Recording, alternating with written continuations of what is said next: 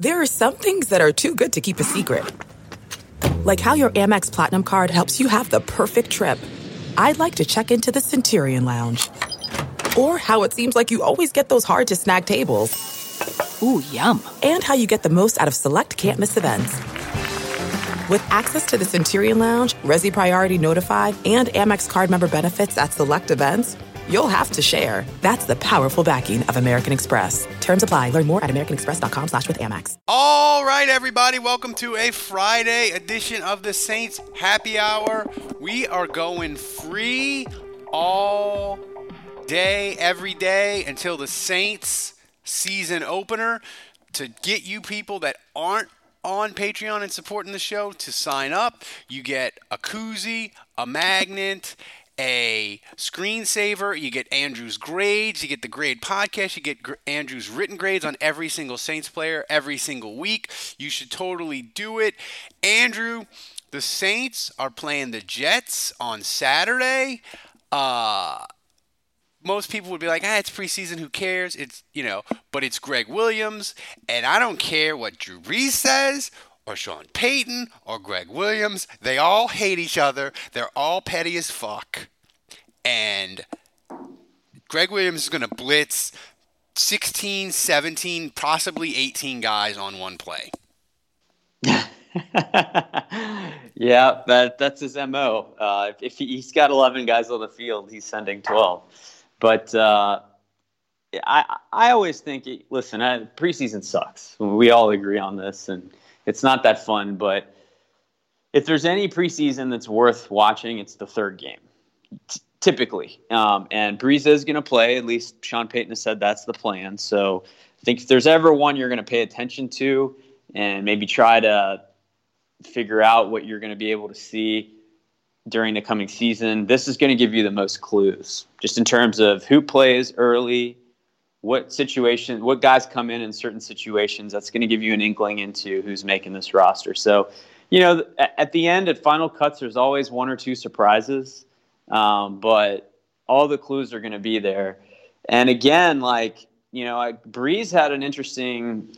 The main thing. So, I mean, just getting further into it now I feel like the receiver position still remains the most unsettled thing that for was, me. That was going to be my point, and I was going to say I think sometimes fans, and I've done this in the past, is for the receivers when when Brees plays in the third game, you let you, you say, oh, they played this receiver, so that must mean they want him to get reps with Brees. That must mean he's he's on solid ground to make the team. Well, I think that that we look at it wrong. I think Sean Payton may be like, okay, I don't know who to who we're gonna keep at the bottom end of the receiving corps. So I'm gonna I'm gonna give them reps with Drew, and I'm gonna see which one of these which one of these dudes stands out when Drew's playing, who he wants to throw to, who he who he deems is getting open, doing what they're supposed to do. So I look at the guys who play with Drew if they're on the bubble, if they play really well with Drew, that sets them apart. Is that a fair way to look at it come Saturday?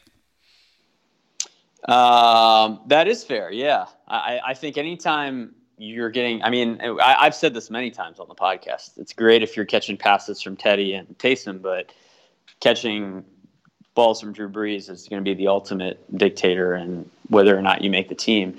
And we, we've gone through all the players. There's a lot of receivers that I think are still in the mix to have a shot at making this team. You you look at a guy like Austin Carr, which is a guy that I think most of us feel like we've we've seen him, we know what he can do. He's never really done it in the regular season, despite making the team twice. And I think a lot of fans probably feel like that's a guy they would be fine not making the team. Brees this week made a comment about how much confidence he has in Austin Carr now, and he's like, he's yeah. had a phenomenal camp, and I feel like I can. I, my trust factor with him is really high now. And you see Brees make comments like that, and you're like, man, Austin Carr is making this team. You know, because it's not really about the potential of Emmanuel Butler or what little Jordan Humphrey did in the fourth quarter when a seventh round draft pick was shout out to Dave him. Son. Yeah, but like it, it's not really about that. I mean, it, I think when Brees makes a comment like that, to me, that carries way more weight than something I saw in the fourth quarter against the Chargers UDFA. So yeah, it's really interesting. Saints media people last night were fighting on Twitter. because one of them was saying, "Hey, Drew Brees said this about Austin Carr." I hear that. I think he's making the roster. What you just said, and other Saints media people were like, "No, I'm at practice every day. He's not making the roster." And but but but I think that's a thing where you get like not that Drew Brees runs the team, right? But if Drew Brees says, "I really like Austin Carr," I like him better than Emmanuel Butler or, or whoever. Like that carries weight with Sean Payton because Drew Brees is the one that's got to make the throw if they have injuries or they do whatever in the third quarter when it's third and six and they're down four. Like absolutely, absolutely, know? yeah. Um, and I, I just think there's so much unknown at receiver. Like we, we know that Keith Kirkwood is interesting, and we know that Tre'Quan Smith could could be pretty good, and we are intrigued by Emmanuel Butler and what he's been able to do in this training camp. I'd say most fans may be a little bit less excited yeah. about Austin Carr, but we know Drew Brees and Sean Payton, for whatever reason, seem to love that guy. Um, and then, you know, little Jordan Humphrey, Dave's son. I mean, he's made a few nice plays. So like, there's all these guys that have potential and that we feel like maybe could they be do. something nice. We know the Saints have developed guys like this in the past, whether it's Snead, uh, Stills, or um, Lance Moore. So like we, we know that they've developed guys like this, and it's just a question of who it's going to be. But I just feel like if you want any insider clues into who that's going to be, this is going to be the game that maybe reveals it the most. Yeah, and here's the thing. It's a couple people on Saint on Twitter, but by the way, you should follow us Saints Happy Hour on Twitter. Go to our YouTube channel, subscribe. Uh, in fact, for the for the for the podcasts, uh, every day that they're free until football season, they'll be on YouTube before they get in your Podbean player. So if you're desperate and you want to listen to the podcast early, the podcast, the daily ones until season starts will be on YouTube before they're on your RSS feed. If you got to get them listen, go to you go to our YouTube channel, search Saints Happy Hour Power, Saints Happy Hour, subscribe and listen there. Um, what I was going to say is people are telling me that they, they are so excited about Hendrickson. They're like, he's way better than Marcus Davenport at this point. And I'm like, slow down. Remember Muhammad mm. from last year? Like, and mm-hmm. I'm not knocking Trey Hendrickson. I, we like what he's given us, but let's just take a breath on Davenport being awful. Can we? I mean, uh, I think people are, are going that we've swung in the opposite direction just because our expectations for him were so high and he's so important. But I don't think the preseason tells you nothing, and we say that over and over again, except when we want it to give us answers, right? Absolutely. Yeah. I, listen, Davenport's talent hasn't gone anywhere, and the the raw potential that he has. I mean, yeah. remember last year there's so many plays where we were just like, yeah, he's raw and maybe he doesn't really know what he's doing out there, but oh my God, did you see that play? He he's and, so freakishly physically talented. I remember we were like, well, we worry about playing him because we were like, well, it a young player, they really struggle against the run and the, the technique and all.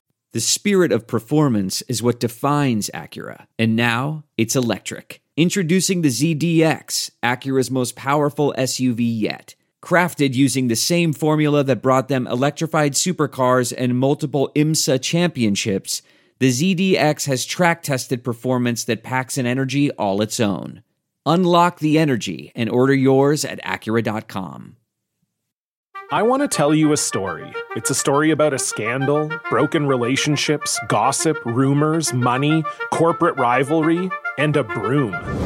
A performance enhancing broom. My name is John Cullen. I'm a comedian, podcaster, and for 20 years, I was a semi professional curler. And I want to tell you the story about how a single broom almost imploded the 500 year old sport of curling. We felt like we were bringing a knife to a gunfight. It's the story of a superstar and his fall from grace. Well, I was being dragged through the mud. It's the story of two brother entrepreneurs with a dream. Yeah, I said, that's great news. It's a story of intrigue. I still don't understand why we want to keep his name secret. The full story has never been told, so I'm going to tell it. Broomgate How a Broom Almost Killed Curling. It was a year I'd like to forget. To listen to Broomgate, search for Broomgate in your favorite podcast app. That's all one word Broomgate. All this Davenport he's really good against the run because he's such a freak. People can't move him. Yeah, you know, and and uh, I think a lot of times when he sees that it's a run, he shoots the gap and blows the play up. You Yeah. know? so th- that's uh, I think once the regular season start, if he starts to get owned every week, then yeah, maybe I'll be more nervous. But uh, he he's going to get plenty of chances here to play full games. He's going to go up against better offensive linemen, which I think will probably bring out the best in him. Um, if I'm Davenport, I'm kind of like I don't want to get injured in preseason because he's had a little bit. He's had nicks here and there. I so you know, and he I he think came in in training camp, you know, not 100. percent So you know, it's a little different from a guy like Hendrickson, and I think it's important that we remember that Hendrickson, he's playing every snap like it's his last because he's not. A, I mean, I, I think at this point we all feel like he's a guarantee to make the team because he's had a great preseason and a great camp, but you know, Hendrickson's not the kind of guy like when he came this offseason and they signed Wes Horton and they signed Geneo Grissom and you know, they brought these veterans in. Like it was really, it could have been anyone that got that third defensive end spot. And, and if you don't get the third as the primary sub, then your chances of making the team are go way down. And so I just feel like Hendrickson really had to have a camp like this. It, it was kind of life or. His career depended on it.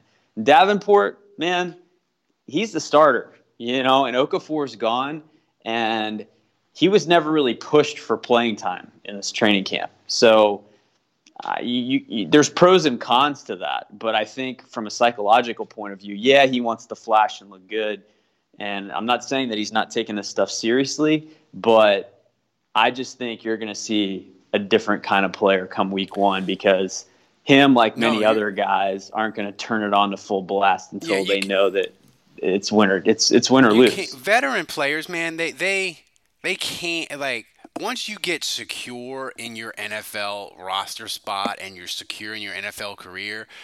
I heard I forget what player it was. He's like once you're you're secure in that and you know your job is safe, you can't muster up the same intensity in a preseason game. He's like you just you cannot do it. And um, I think I think that's the, the I, I think that's the case here.